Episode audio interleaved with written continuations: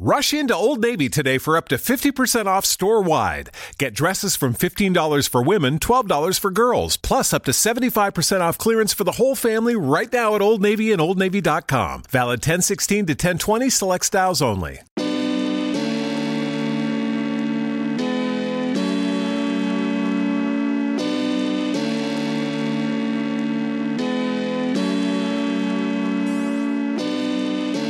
Locked On Trailblazers, your daily Portland Trailblazers podcast, part of the Locked On Podcast Network.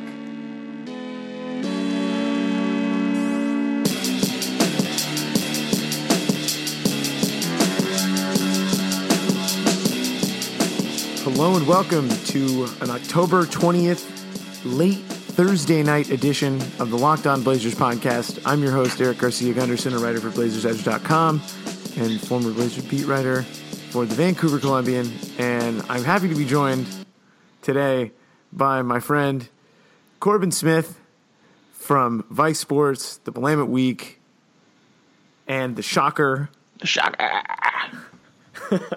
the Blue Dogs Dreams over at The the, Blue Shocker. Dog's dream, baby. Blue Dogs Dreams over at the Shocker, uh, and uh, also uh, the host of a new podcast, Take It or Break It. Mm-hmm, Corbin yes. Smith, Vancouver's own Corbin Smith. Yes. Vancouver's Vancouver's finest son. This is a reconnection of of my old Clark County uh, days. V- Eric was very nominally connected to Clark County. While I lived in Portland and covered the Blazers for the and almost 40 never came to Clark County. That's, he did okay, right. Okay, that's not true. I came to Clark County several times a week, at the very least. Okay. All right. Like I want to say at least three times a week.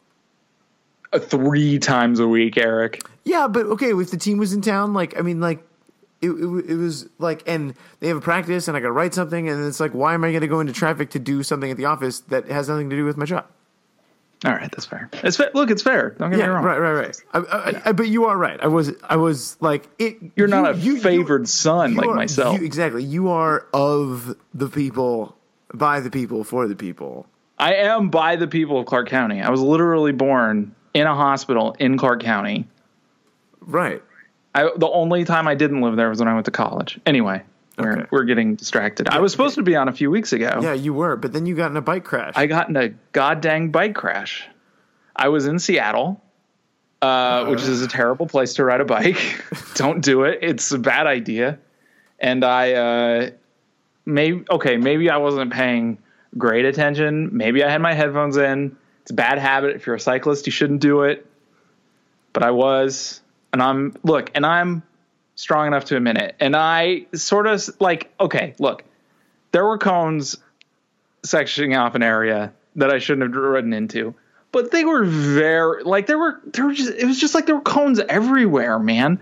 And they were very sparsely put. And so I might have ridden and then all of a sudden I was like, What's going on? And I flew over my handlebars Oh yeah, yeah. and I and what happened was I drug my I like drug my head into the concrete and my glasses jammed up into my face. Oh god. And I was like, "Oh my god, do I have a?" And so I stood up and I was like, "What's going on? What's going on?" How the first thing I thought was, "Do I have a concussion?" And I I didn't. I was fine. And so I was like looking at these construction workers, being like, "What do my eyes look like? Are my pupils dilated?"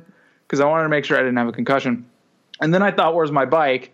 And then the construction workers were like, "Uh, you're bleeding," and I just had blood pouring down my face and soaking my t-shirt. Oh, And so that was why I couldn't record. Well, I could have recorded if I had gotten home on time, but I had to go get stitches. So I got stitches and then I got a bolt bus a little bit later. And then, uh, yeah, ruined a nice shirt. that sucks.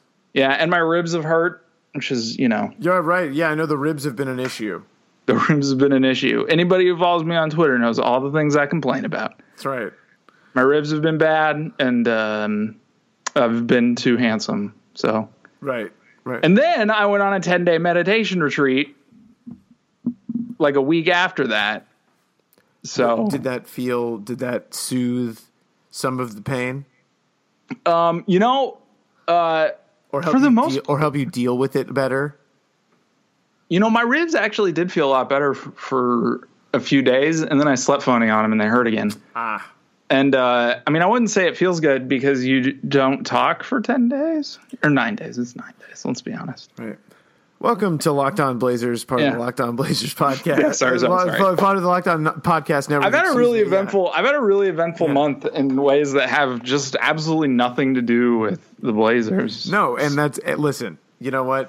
I think uh, if I do say so myself, I think we have done a pretty good job of covering. We're on a date on Tuesday. You, on know, a date on Tuesday. Yeah. yeah, like went good. So you know, yeah. a lot of things going on with Corbin. Also, also last night, uh, I know that I told y'all that I, we were going to have a podcast after the game last night, but because Dane nor I were actually in Salt Lake City, we figured it would not be good to do our post game observations when we didn't watch the game. Casey's tweets about yeah, the game. Yeah, exactly. We're not going to be like dissecting Casey's tweets about the game. Casey Holdahl from Trailblazers.com, friend of the program. Guest He was the on- only. He was the only person I saw tweeting about it. Right, exactly. That's what I'm saying. So we weren't in Salt Lake City, so we weren't going to talk about the game. The only thing I think that matters about what happened the other night was that Mo Harkless started again. I think it's pretty much a, a done deal. That's wild. That's like totally wild, right? I thought uh, Harkless. I've I've been on the Harkless train, like to start. I mean, as far as an upside, like of all the options at small forward, he clearly has the highest upside. Yeah, But I mean, you could you've been like people have been saying about about him since the second he got into the league. So it's like right. And, but I mean, he was garbage in Orlando. Like that's objective. Like he was awful. He was good. He was okay his first year, or Like, like he but, like his last year, he totally Yeah. it was like on the verge of washing out. You know, like he got traded for um, for literally nothing. He got traded for a pick that the Blazers will never ever convey. Uh, but he, I, and he was. How was he last year? I don't remember. He I was mean, fine. he, he was good at the end of the year, In and out of I- I, think his rotation. I think his numbers in the aggregate were not, you know, they were not what they they were not great, but like he was good in the playoffs and he was good to end the season.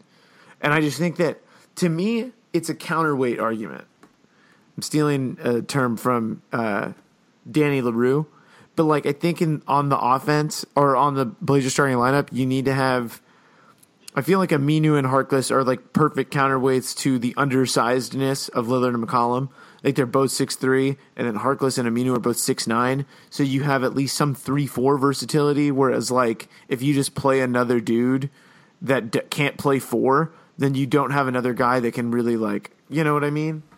Yeah, yeah. Taking this to its radically logical extension, is it possible that Harkless will be good enough that eventually Turner will just fall out of the rotation?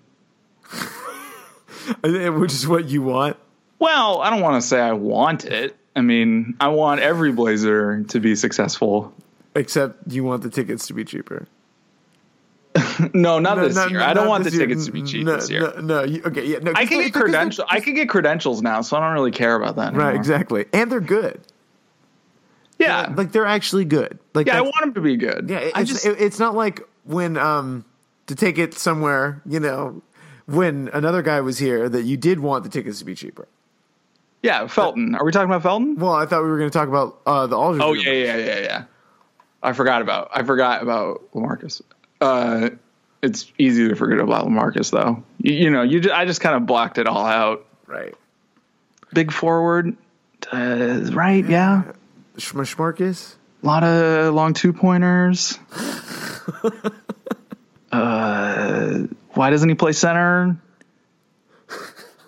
Uh, so me and Eric, like Eric wants to talk about Lamarcus, and he's trying to like goad me into it.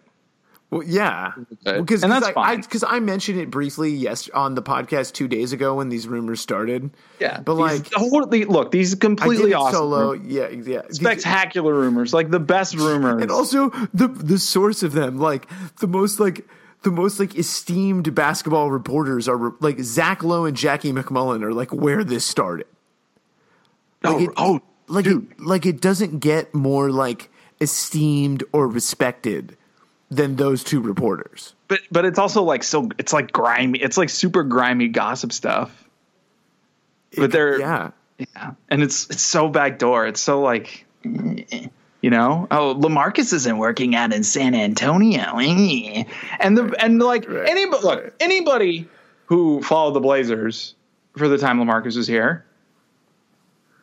I mean, like you can't be that surprised about it No. because there were tons of things that Lamarcus was totally astringent and weird about. Um, maybe sharing the spotlight was one of those things. I don't know if I can necessarily speak to that. Well, I mean, I mean, it was reported as such that Yeah, yeah, at that least- was- at least was in the scuttlebutt. Yeah, yeah, that was that was the scuttlebutt. Like he did not like. I mean, and He didn't like it- that everybody liked Lillard more Right, than him, it- it and that everybody liked Roy more than him before that. Right, exactly. Like he is not outwardly, you know, like he's not like outwardly like looking, you know, to be like the face of the franchise. But then when he's not the face of the franchise, he, it feels like he gets resentful about it. But then the other, but then there were other things about him that were just like flagrantly non-conformist, like in ways that were frustrating because it affected the tactics of the team. Like he should have played center a lot, and I mean, their best lineups every. I mean, the one year that before Matthews blew his Achilles, that team's hope was built on if Aldridge can play center and you have Afflalo, Batum, Matthews, and Lillard, like. Then, yeah, that's a that's a nightmarish offensive lineup. right. he Like, just that, that was the dream that year, and then but he just refused. He just never really liked it. like no, I play forward, and so like, I mean, you go to the Spurs, which is a place where uh, um, conformity is valued above literally everything else, where your personality is beaten to a little black cube, and you are inserted into a machine. Uh, those sorts of tendencies are you're gonna create friction in a place where Well, and the Blazers too, like I think you know I think the most important thing to remember about his time with the Blazers is that when Olshey and Stotts got there, they tailored everything to his needs.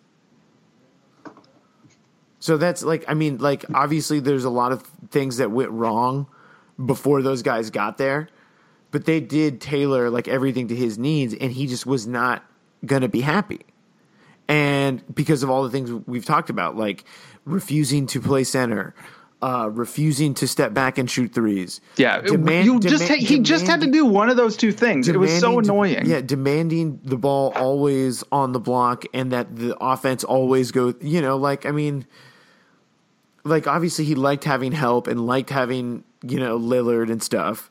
And like when lillard was good like he needed help. Like there's no way that aldridge didn't like having dame on the team because it got him to pass the first round.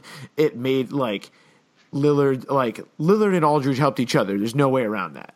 I wrote about Aldridge when he left for Vice, and I was reading it back because I love to read my own work because it's it's very good. Read it all and share it with your friends and I, family. I, I, I agree. I I I, love. Thank you. I, I Thank like reading your stuff, Corbin. thank you. I think you're very good. thank thank you. I prefer wonderful, uh, but Okay. really good. That's fine. Uh, and it was hard. Like I always think about that Houston series. Oh God, because he was incredible in the first two games. He, incredible won those first two games for them. that whole season he put the team like Lillard was amazing. Hit the the game six shot and was Yeah, but yeah, but that's but, the but it that's was the very cruel. Yeah, sorry, go on. No, so but yeah, it was but it was very much like Aldridge was the foundation upon which Lillard was able to have that moment that season. Like, But all- what do you? all- but like, what do you end up remembering? the shot by Lillard, and that's Yeah, the thing. it's it must be it must have like if I was him, it would have driven me nuts. Right, exactly. Like that shot happens after you put the t- you scored 80 points in the first two games. I believe it was eighty six. 80 86 points, yeah, exactly. Like I mean and like and giving it to Dwight Howard. Like like just giving it to him. Like Yeah, the Rockets couldn't do anything like, about. and, and Terrence Jones and Omer Asik, like all these guys who are like pretty good NBA players to all star caliber NBA players, were just absolutely getting roasted every play. Like I like the thing about it was is that like nobody does that anymore. yeah, And Houston was like trying to give him all the stuff that he would normally sort of take, even if it wasn't useful. But, and he just, he working in that narrow content, working in that narrow, maybe sort of pre-modern context, like he roasted them for two yeah, games, right? And then Lillard hit the game-winning shot, and it's all you can think about, right? Exactly. No one remembers like, you know, like obviously that was what what set it off, and and that's the thing too is that like that's the curse of Aldridge's career is that like he was producing and was the best player on teams, but you just don't ever remember anything that he did. Like Maybe I mean, really unbelievably boring probably doesn't help. Right. I mean, yeah, he and, and, and on purpose. I mean, he is like you know he is uh, like he he chooses to be boring and and that you know. I mean, like this is a guy like he loves like Aldridge's like favorite thing is like watching premium television. Oh. Like like he would talk like during the season like like you know, all the guys would probably be like watching games or whatever, and like Aldridge is like on his day off, he's like or like playing video games or something, and like Aldridge is like talking about how he just like sat on his couch all day and like caught up with, you know, Shameless or Boardwalk Empire. Shameless, Boardwalk Empire. Yeah, I'm, I, have you ever I'm, watched I'm Boardwalk just, Empire? Yeah, I watched the whole show. It's bad. It's a bad show. Yeah, in hindsight, it was one of the worst like shows that I dedicated my time to. Uh, in, I, in, hindsight, when, at the time, I thought it was tight though. Like I can't lie. Like I, I, I didn't watch it ironically. I like Bobby Cannavale, and sometimes I think I should watch that third season because I like Bobby Cannavale. But the end of season two is the dumbest. It's just so overcooked. Anyway, sorry. Anyway, yeah. So we're talking. I about, like to complain yeah, about Boardwalk Empire. Right. I like to complain about a lot of things, and Lamarcus Aldridge as well. Yeah, yeah. I'm starting. You know, after complaining about Lamarcus, I almost feel like, you know, maybe you know, I'm going to these Buddhist retreats now, so maybe you know maybe he just is what he is, man. Yeah, that's yeah. See, see, like that's that's like I think that that's the point that I reached on Lamarcus, where I was just like, yeah, you know, he's he's Lamarcus. Like the like he's a really he's a really great NBA player. You know, he's a great NBA player, not really great. He's a great NBA player, all star. Kind of boring to watch, and I mean, super boring super boring. And also, I think as you mentioned in the modern context of the NBA, hard to like give that player 20 shots a game. Yeah. But it's, he just it, it, wants just, 20 shots a game so much. Yeah, like yeah, no. Um anyway, I, I, hope he gets traded to the Blazers. Not just so he'll have to like just live, so just live his personal hell. Yeah, just so that yeah, this is you can never leave, you know? You can check out at any time you want. You know who really wants that to happen are the writers of Portlandia. Because they'd totally bring Lamarcus on for a skit if they could. Because uh, he was on because he was on the show. That's offen- That's offensive, Eric. I wrote saying. sketch comedy for many years. I'm just saying. Lamarcus, it is the only reason I said that is because Lamarcus call is, it a skit. Okay, I'm only say, okay. I'm just saying Lamarcus is the only person that was like featured on Portlandia as like Lamarcus Aldridge. So like the reason I'm saying that is because like I think this is their last season, and if they could close it out with one more appearance from Lamarcus Aldridge, that like it's a trap. I don't know. I think it could be funny. I've never watched Portlandia. It's too I, close to home. I don't I watch it. I, I, don't watch it anymore, but I know that it's the last season. I, I stopped watching it the, when I moved here. I'm I live here. I'm from Salem, of, and I did, then I I got to Portland and I stopped watching it. And I went to the same college as Carrie. It's just too, and I did sketch comedy. It's too, it's too close to home. It's okay. too unnerving. Okay. Hey, listen. Also, Armisen seems kind of soulless. Armisen definitely really went out of his way. I saw him um, at Music Fest Northwest like a couple years ago, and he was playing with his band instead of stand up comedy which is what we thought it was. oh, weird. yeah, and then we showed up. We're like, we're watching Fred Armisen's band. Anyway, he does a Q and A, and someone asked him like, "Why? What inspired you to, um, uh, do Portlandia in Portland? What like what was it about Portland? You know, someone in the crowd, some someone from Portland. It was like, and then he was like, it wasn't really some about. It, he's, he's like, he's like, it wasn't really about Portland at all. It could have been any city, really. It's oh. just Carrie lives here. So like it really wasn't like about Portland really. Like just going out of his way to just like ruin those people's day. I've always had a theory that the show is a little bit about Olympia, but this is this is oh. very complicated. Okay, well, we won't go there. Uh, okay. We'll save that for maybe your podcast. And then that's a little. That's even a little non-sports related for my podcast. That's we're going real deep here. Um, but yeah, Lamarcus Aldridge rumors are interesting. Um, yeah, I- Rumors. Are, it's been a great you know what rumor I week really for want. NBA gossip. You know what rumor? Like it's not a rumor because it it hasn't been reported as a rumor, but a scenario that I want to happen would be for some way for the Spurs to get their hands on Demarcus Cousins. If you could do a Lamarcus for Demarcus trade, God, I don't know. I don't know if I would curse him to the king. Oh, maybe I would. That would be fun to watch. Well, his contract, he has a player option. So, like, he only really has one, like, I think he has a player option. So, this is his second year. So, I think he has a player option for the It would probably be for his fourth year. For Yeah, the yeah. fourth year. So, he only has two more years under contract. He's two years on the Kings though. But what if he, I don't know. It's like they take. it's like they okay. they take fifty years out of your life. Yeah. This is weird to say, but I think in the context of each other's teams, I almost think that, like, Aldridge on the Kings would be better for the Kings and their expectations, and Cousins would be better for the Spurs with their expectations. Because Cousins is would be better in the context of the Spurs, but I think that Aldridge on his own, boring as he may be, is more stable. Thus, you could actually have some kind of like identity in Sacramento, even if it is based around Lamarcus Aldridge. Thoughts? Who are the? Uh, who else is on the Kings right now? I can't remember anything Like the about the Blazers were NBA. good when he was here and he was their best player and they fed him the ball a lot. Like you can be a good team with him getting that much touches, but like you can't be. I don't think you can be a great team with him getting that many touches. You know what I mean? And I, think guess- that the yeah, I guess that he make could- Cousins to that next level. Uh, yeah, I guess that he could.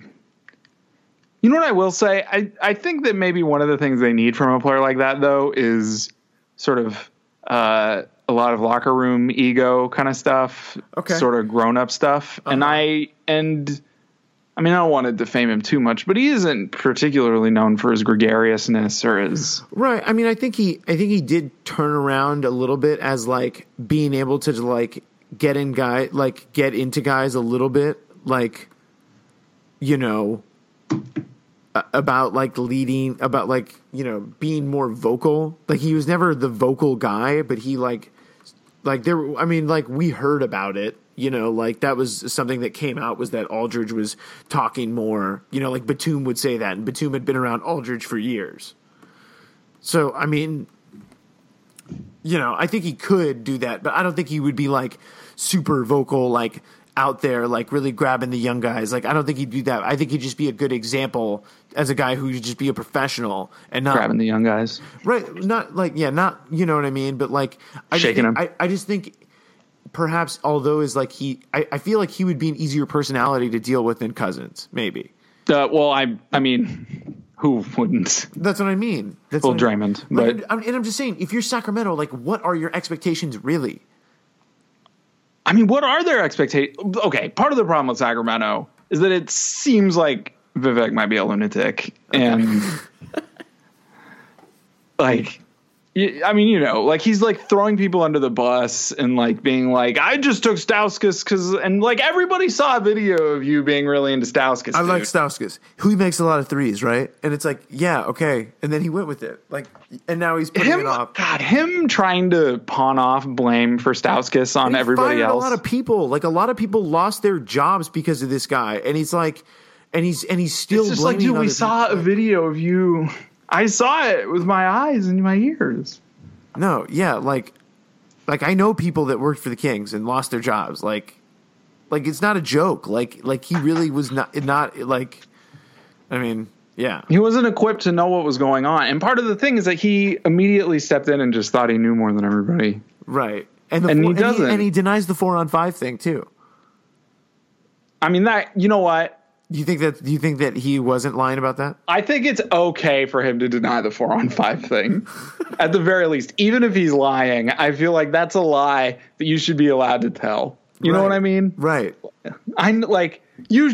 Even if at some point you thought that playing four on five would be a good idea, and you tried to impress it on people, you should be allowed to say, I didn't really think that because it's crazy. Right, exactly. It's so cra- like it's so crazy that like you Once you, step back from it and you're like, wow, damn, that was crazy. yeah, you should be you should be allowed to look at past Vivek and say, "Oh no, that guy doesn't exist." Right. You know? No, right. I, look, I'm not into lying. Don't get me wrong. Yeah, I'm not. No, I'm not into lying. That's true. I'm I'm irritatingly honest. But you should be able to like if you think you know that's okay. That's okay to lie about. Right. I got you know what? I see I see where you're coming from. Yeah. I see that it's unfair to be unsympathetic because none of us are perfect. None of us are perfect. None of us always have perfect thoughts. So therefore, you know, God, wouldn't it be incredible if you only had perfect thoughts? yeah. One of the things I learned at this meditation thing is that realistically, the only like perfect thought you can have is focusing on your nostril and focusing on the breath going in and out and in and out and not attaching any sounds to it or words to it or anything. That's the only pure and perfect thought. Yeah, I really like that when I I've gone floating. Oh, yeah. I float. I like floating quite a bit. Yeah, yeah. It's it's kind of a meditative. It Do is- you- It is meditative. Do you do breathing exercises while you float? Do you pay attention to your oh, breath? yeah. Oh, that's the only like that's how I get to like a very relaxed state is like by focusing on my breath. This is way deep into a conversation, but on meditation. But I think it's important. I think people should take care of themselves. You should, yeah. You look, guys, fellas. If you're listening to this and you, you feel and like gals and, and gals. sorry, sorry, sorry. That was that was a that was a sexist assumption. I apologize. Um, if you are feeling like life is too overwhelming for you, take a meditation course, man. Half hour a day, slow you down, clear you out a little. It'll uh, it te- it teaches you, it rewires your brain, man. Yeah. No, I'm sure there are NBA players who do it. No, uh, Steph Curry. Last year there was like a story about Steph Curry and like Harrison Barnes floating, and I know that a couple guys on the Blazers floated. Like C.J. McCollum became a fan of floating last year. Absolutely. I mean, I'm not going to float. That seems weird, but I think it's cool. But anyway, it's your exact body temperature, right? right. It, well, yeah, it's it, it's like kind of warm, and it's like, and you relax, and it your body floats, and like if you fall asleep, you like won't drown because there's a lot of salt, and the salt is good for your body, etc. And it's like Et cetera. It, it, and and it, is a med- form of meditation because like you're cut off from all your sense, you like it is sensory deprivation. And all you can do is yeah, you just breathe. That's all you're doing is Yeah. just breathing. But um, yeah. Anyway, so do you, just do you do a body scan? Do you go, this is my head, this is my, this is what I do in Vipassana. I, uh, no, okay, no, I don't. I don't do that. okay. I just breathe and like my back kind of loosens up a little bit. Um, yeah, my back just loosens up a little bit, and it, and it's like you know, like I- I've had like my back like pop like a bunch of times, like when I've done it, like like because it's you're floating, so your body is no longer like using muscle, using your body to like hold itself up, so you're literally floating. You're buoyed, and like your body is like. It gets like lazy and disengages. Yeah, and like your body, like your muscles relax. That's like another part of it. Oh, shoot. Sorry. Uh, that's, uh, sorry. It's okay. Sorry, David Locke. Um, that's, uh, I think that's yeah. wild, dude. Right. Right. I know. So, like, yeah, no, it's cool. Floating's awesome. Um, And meditation's awesome too. I'm just saying, right. it's no, really I, helpful. I, I yeah, no, that's what I'm saying. Mindfulness is great. yeah. I think I, I think I think that's a, one of Steve Kerr's like coaching.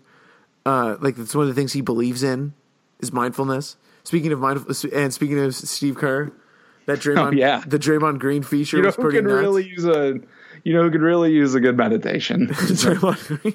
It's Draymond Green. he really does need one. Like he Draymond Draymond's got some He needs to, you know, because anger. he needs to learn to step outside of himself and say, "What am I feeling right now? Why am I feeling it?" right. And just be objective about it. You know, Right. It's that hard. would be really helpful. Right. I mean, obviously, when he's on the basketball court, you know, but like, I- I- obviously, it carried over. Like, there were some beefs with Klay Thompson, which I can understand. I can understand that. uh, like Klay just seems like like kind of like the chill, like kind of stoner, like like and and Draymond is like very aggressive. Like you know, I could see how that would not go well. I can understand that. I, I probably would not like Klay Like- Thompson.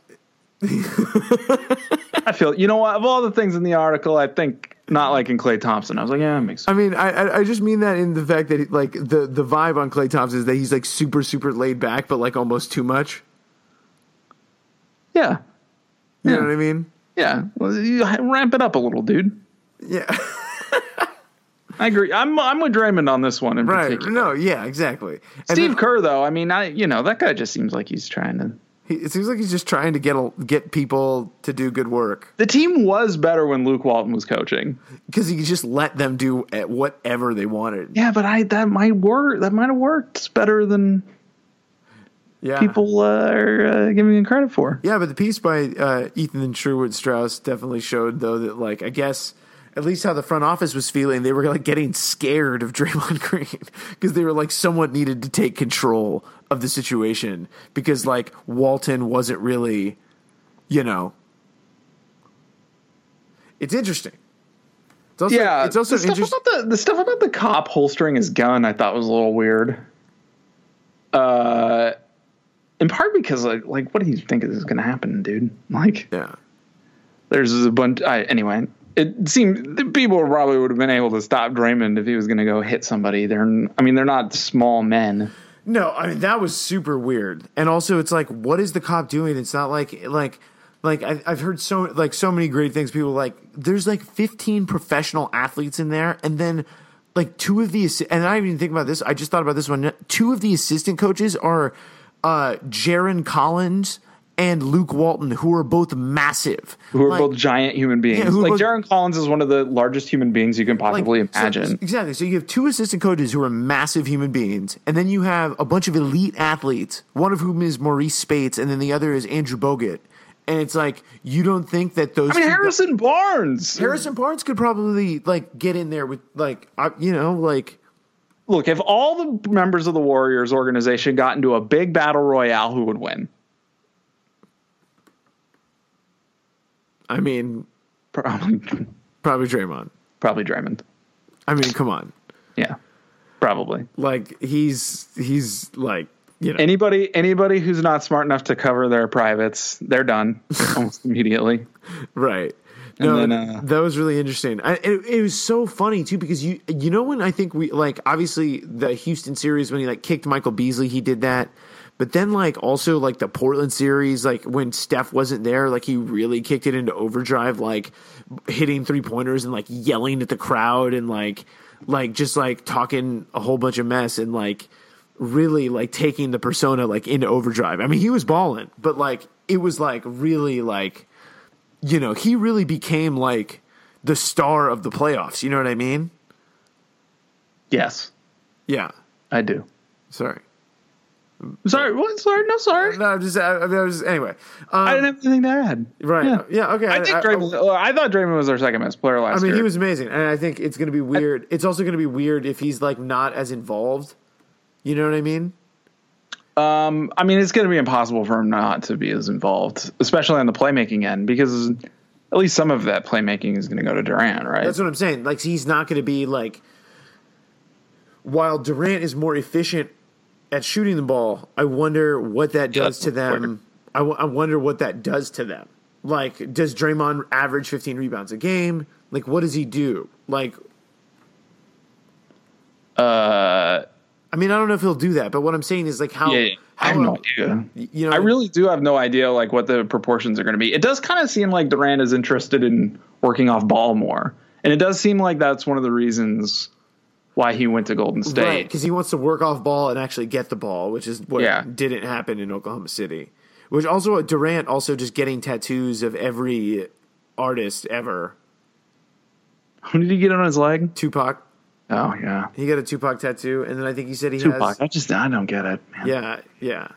I mean, apparently, I, I mean, if he got Ghostface on his leg, and well, then like, would- well, like apparently, I think, and, and and like the Rolling Stone piece touched on this too, but it's it's like he, you know, was such a basketball robot that now he's finally like in like getting into like music and like photography and like art and all this stuff and like do and like living life, and so like he's like really like getting all these guys tattooed on himself. Wonder when he's going to get Corbin Smith. That's what I'm saying. Like, when is he going to start reading Vice? When is he gonna start- Well, I mean, he, has got to start with the early stuff. When is, basketball. He, when is Yeah, he going to start listening to Locked On Blazers, part of the Locked On Podcast Network? Also, I did a bit for the Locked On NBA podcast, the Locked On NBA preview. Uh, a bunch of all the Locked On pods recorded little segments for the NBA previews on Locked On NBA, hosted by the Podfather David Locke. So uh, go check that out. Uh, and um, Corbin, I know we talked about this briefly, and this is the Blazers podcast, so I think we should get back to the little Blazers topic that I oh, want to Oh, discuss. Fifteenth man. Who do you, I think it should be Greg Stiemsma. Now, I don't even know who the other guys are. Who are the other guys? Grant Jarrett and Tim Quarterman. Okay, don't know who either of those guys are. Tim Quarterman has kind of a fun name. I saw. Did you see that Elliot Williams got cut today? Yep. Yeah, and he, he he yeah, I mean like Blazer legend. Yeah, Blazer legend. Shout out to him though. I saw that he got guaranteed he got like two fifty guaranteed. So Oh, all right. My friend Samir uh huh. is a Blazer fan, and he ins- and during the during the trash year, the Felton year, Yeah. he would be he would insist that Elliot Williams was the future at guard. Oh, okay, you just reminded me of something that we didn't talk about in the Lamarcus segment. I don't know if there's a way they could do it, and I don't think it would actually be benefit for the Clippers. But imagine if the Clippers traded Blake and Lamarcus for each other, and then you have the reuniting of Crawford, Felton, and Lamarcus on the Clippers with Is Chris there- Paul. Who who else from that team can you get? Is uh, Gerald Wallace retired, Oh man, I don't know, and I or is he still on the Celtics? I can't No, He's remember. not, on, he's not on the Celtics. I think he was on the Nets.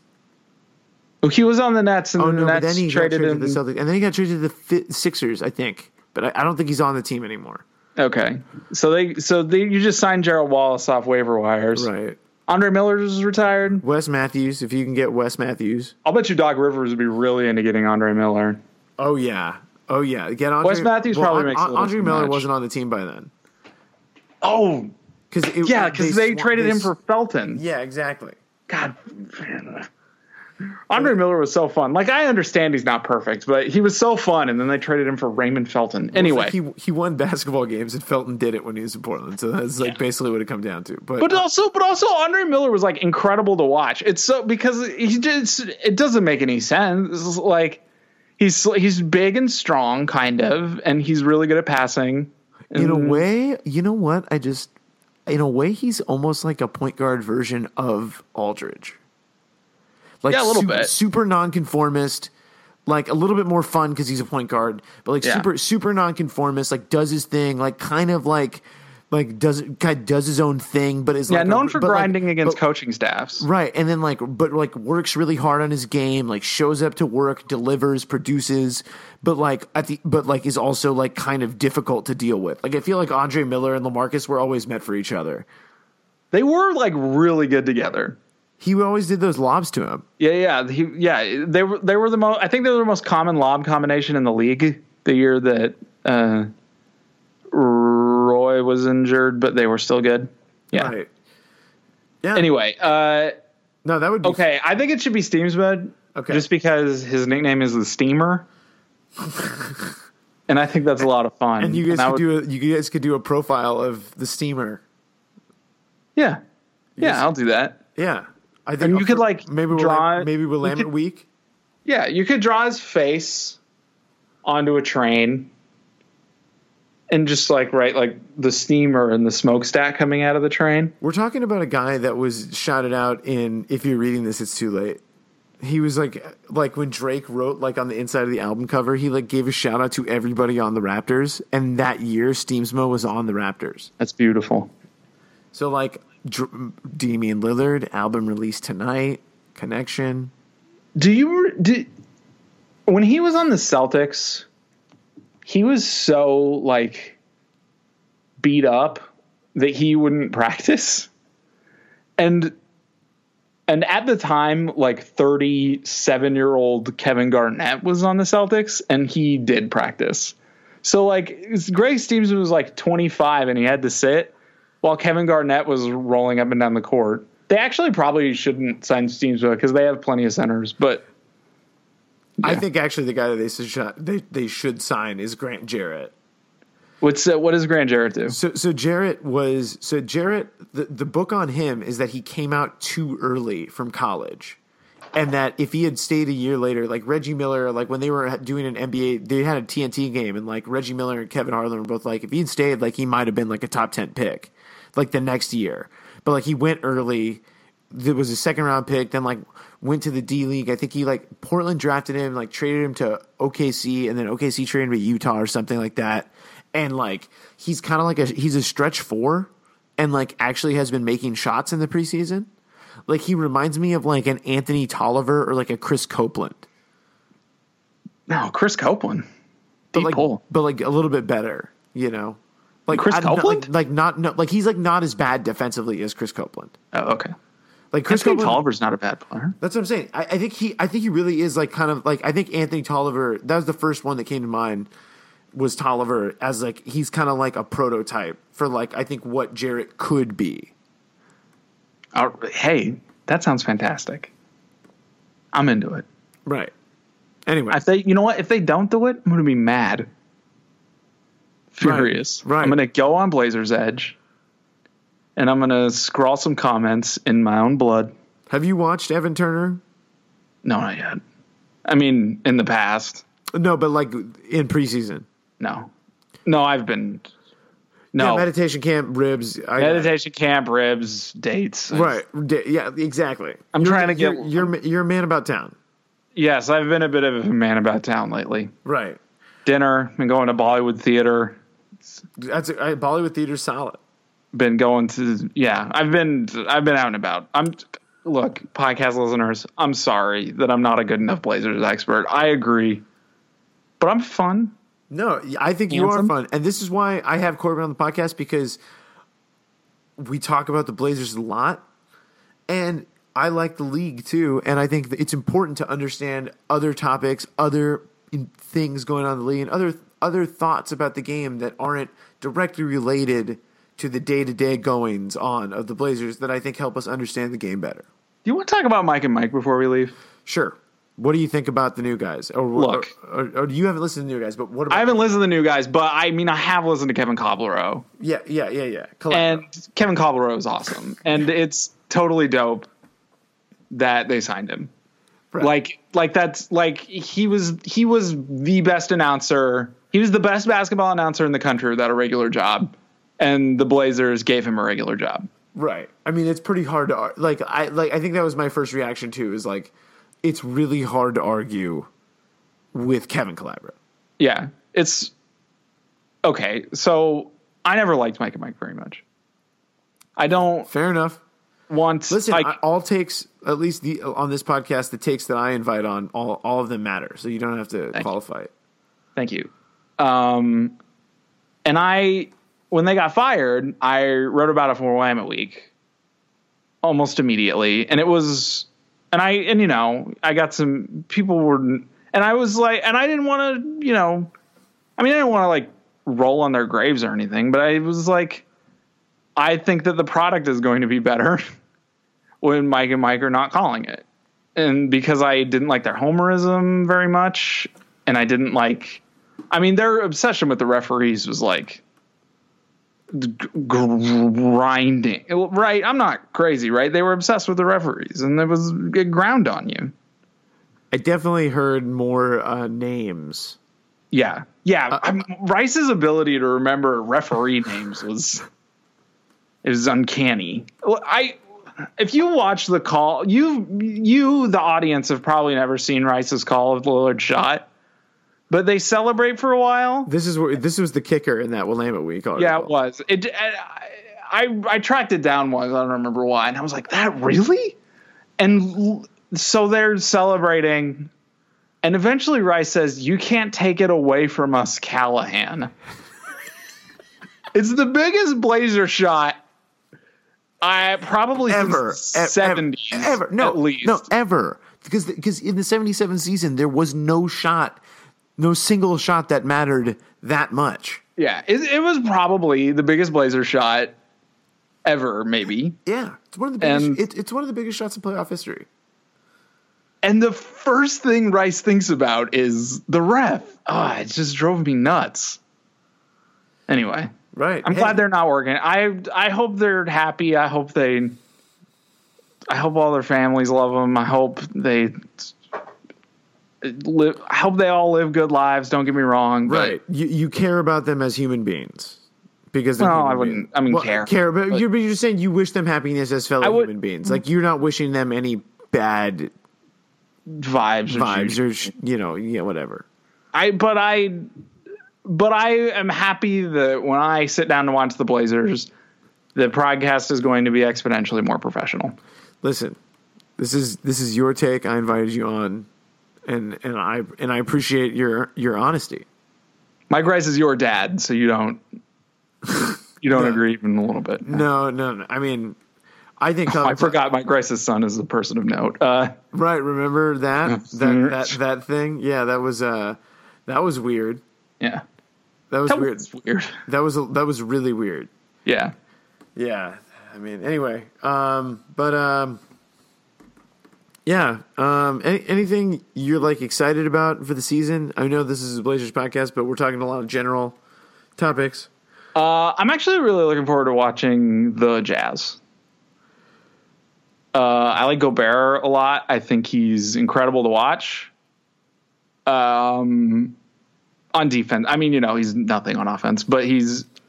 But I think watching him rotate and cover all that space and sort of glide around with all of like all of that, Uh-huh. I think that's sort of a singularly spectacular experience in the NBA right now. And I will, and I, um, uh, yeah. And when I think about the team that I'm like juiced on watching, for some reason, it's the Jazz. Uh, uh, other than that, um, as far as the Blazers go, um, uh, Harkless, I think is. I hope he pans out. I hope that uh, he becomes a frequent contributing member of the team because a big, long armed forward who does a little playmaking is pretty much my favorite kind of player. So, this this is something you ju- you just sparked in my head that I've been thinking about a lot, and I wanted to bounce this off of you. Aminu has not been a good shooter for a really long time. Yeah, for his entire career except for last year. Harkless hasn't been either, but Harkless is like I think like three years younger. Yeah. I'm I'm wondering if like it's I, I'm wondering if at some point I think Aminu was the third like most important player on last year's team. But I do wonder if there maybe is a point where Harkless like overtakes him as like the lead three four. Like, do you think that that could happen? What did well, Aminu shot like 34 last year, 34 36, somewhere around there from three, Um, thirty six. Yeah, I think thirty six. Yeah, thirty six, and which is abnormally he had not good. They signed him at a they signed him at a really low price because he couldn't shoot. right. uh, and then last year he shot well, and and you know, I mean, sort of statistics, objective thinking wise, like there's sort of equal reason to believe that he'll regress and that he'll maintain. You know what I mean? Right. Uh, mm, but it is worth saying, I think, that Aminu is not a normal defender. He's not. He's really, really good. okay. And I think that it's hard to imagine that Harkless is going to get to being that quite that good at defense. And Especially so, guarding the four. yeah. Yeah, yeah, yeah, and switching on things like that, and and even Aminu can do some lockdown work on the on the guards and wings and stuff. And it's it's a little hard for me to imagine that Harkless is going to get to that level on that end of the floor, and so I don't know if I, that isn't something I'd bet on. Okay. But Yeah, it's been hmm. something I've been thinking about because because I, I think Aminu was a really great shooter last season, but I keep thinking about how other teams guarded him, And it's like Yeah, they definitely these- slacked off him. like, like do all these people think that he's not actually a good shooter even though he shot well last season? Are they right?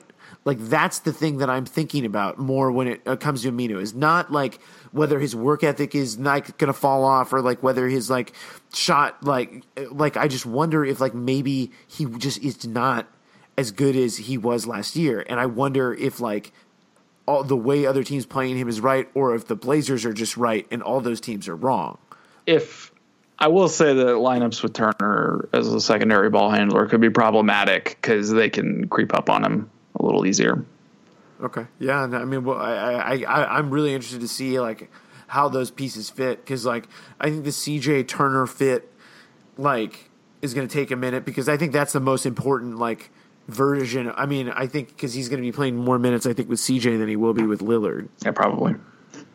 Uh, what's Leonard been doing this preseason? He has back spasms right now. Oh, shit. Um, so like he got back from the shoulder surgery. He played um, in a couple preseason games. You know who's actually been looking good in the preseason is Vonleh. Oh yeah, yeah, yeah. I heard about that. That's uh, good. Yeah, yeah. I the, I was one of the things about the Blazers this year is that the team is like functionally fundamentally the same except for Turner. right.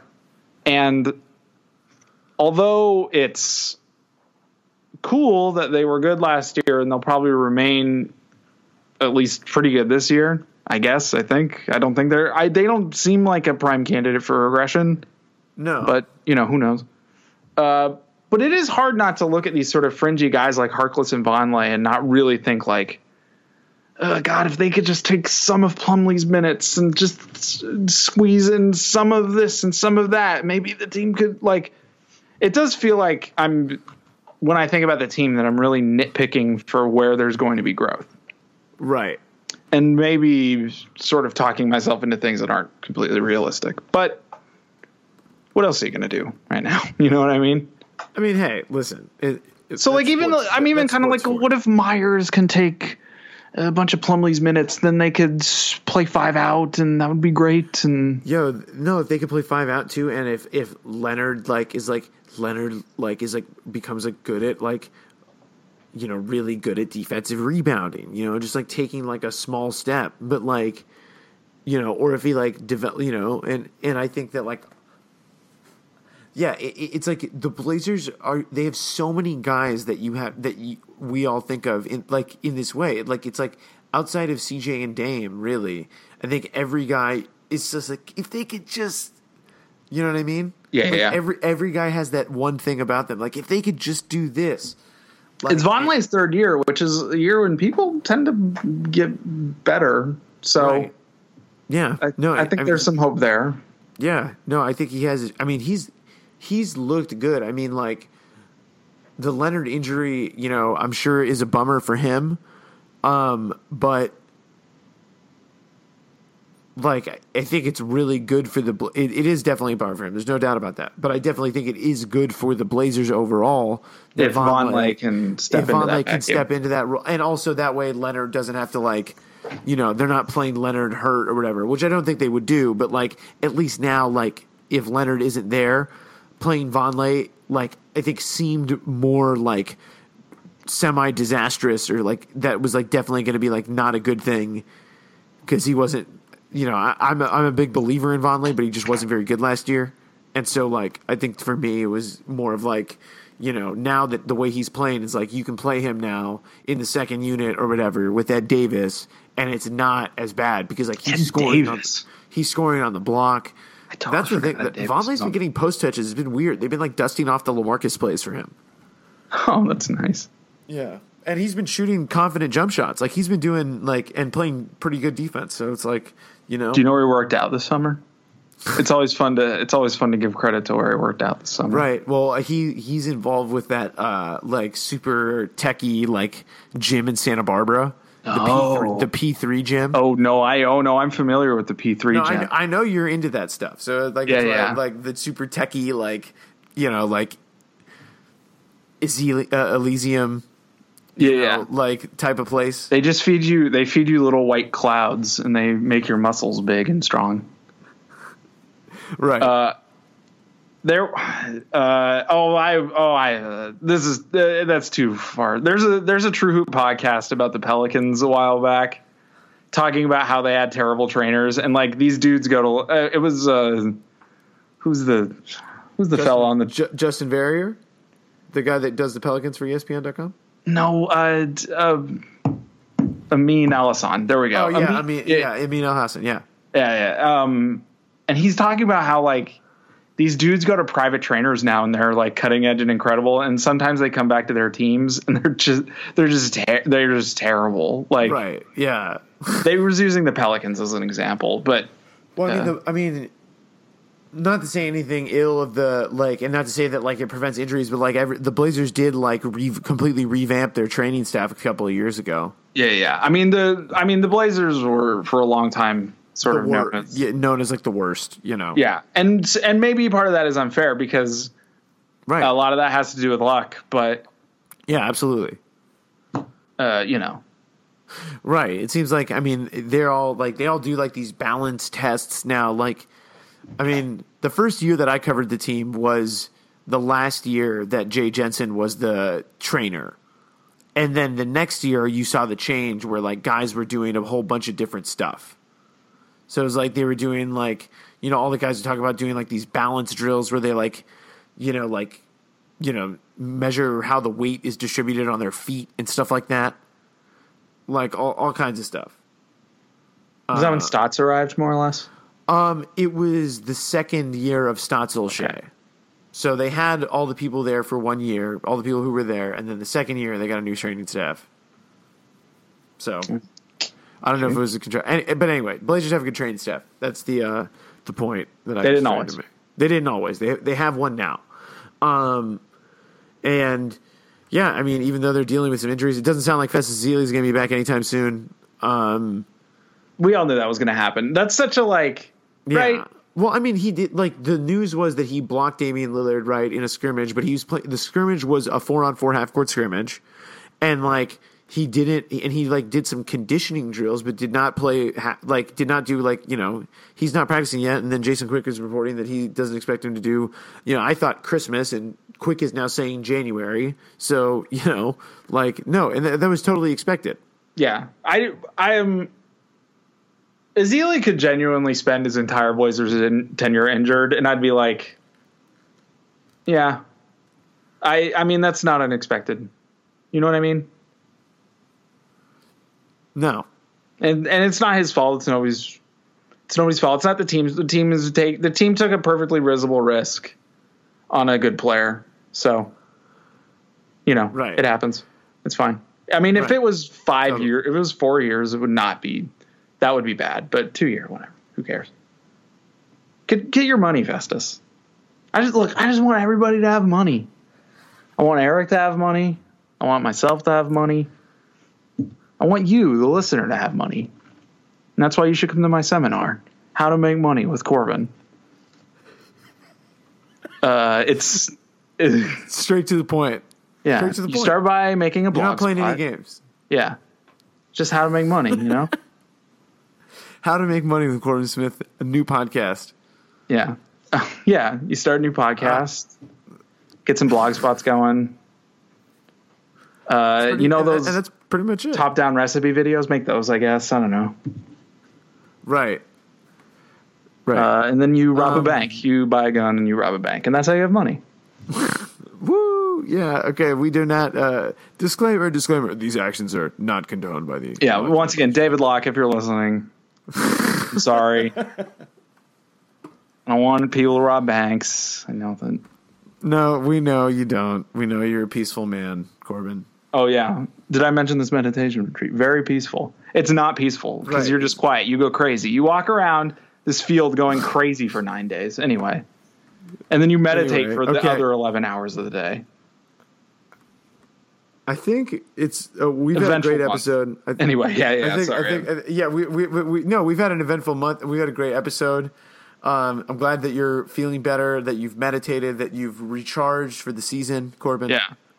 I'm gonna be, I'm gonna I'm gonna be I'm gonna be smacking skulls this year. No, look, Where can the folk where, where can the folks find uh, your work and your tweets and note and updates on the ribs? Uh, uh, my tweets are at Corbin A. Smith. They're not very good. I, I'm at the point where I've accepted the fact that I'm probably not very good at Twitter, but it's fine, you know. Uh, I'm gonna be writing at Vice Sports, probably doing blog hits. I think I'm gonna cover some Blazer game. I think I'm gonna cover games this year. That's right. Uh, um, I'm still trying to figure out how to do that, how, or how to.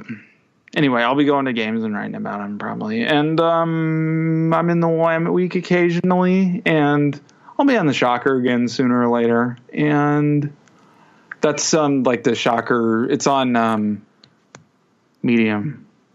Yeah, that's what that's called. And I have a new podcast. It's not on iTunes yet, but keep an eye out. It's called Take It or Break It. It's um it's like a highly formatted sports takes game show thing that's um that I try really hard to make uh maybe a little sillier than a most sports podcasts. It was something I felt like most people weren't doing. So that's what I'm going for. Uh, I'm also going to therapy once a week over in North Portland. You can see me there. Uh, 11 o'clock every Wednesday. Uh, stop by. We'll talk Blazers uh, in my appointment. Uh, anything to avoid my real feelings. So,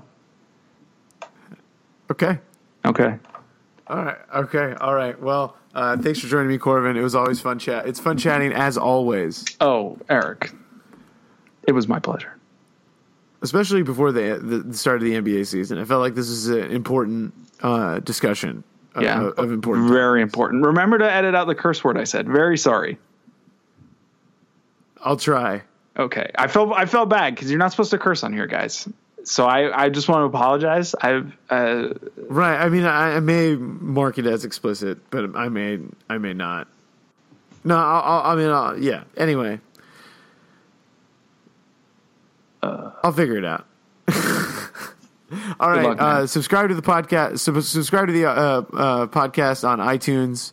Uh, it's on RSS audio- uh, right now. Take it or yeah. break it. You can find it. All right. Take it, Limson. Blah, blah. Yeah, right, right, right, right. And subscribe to Locked On Blazers on iTunes as well, uh, on Audio Boom, Stitcher, uh, TuneIn FM, Google Play, wherever you can find a podcast. Uh, and uh, come back. Uh, we will have a podcast following the preseason finale, and I'm assuming that someone will get cut, or two people will get cut this weekend, or at some point before the preseason, uh, before the regular season starts. So. Um, by then uh, we will have a clearer picture of the final roster, rotation, and all that stuff. So thanks for joining us. Thanks to Corbin Smith for joining me, and we'll catch you later.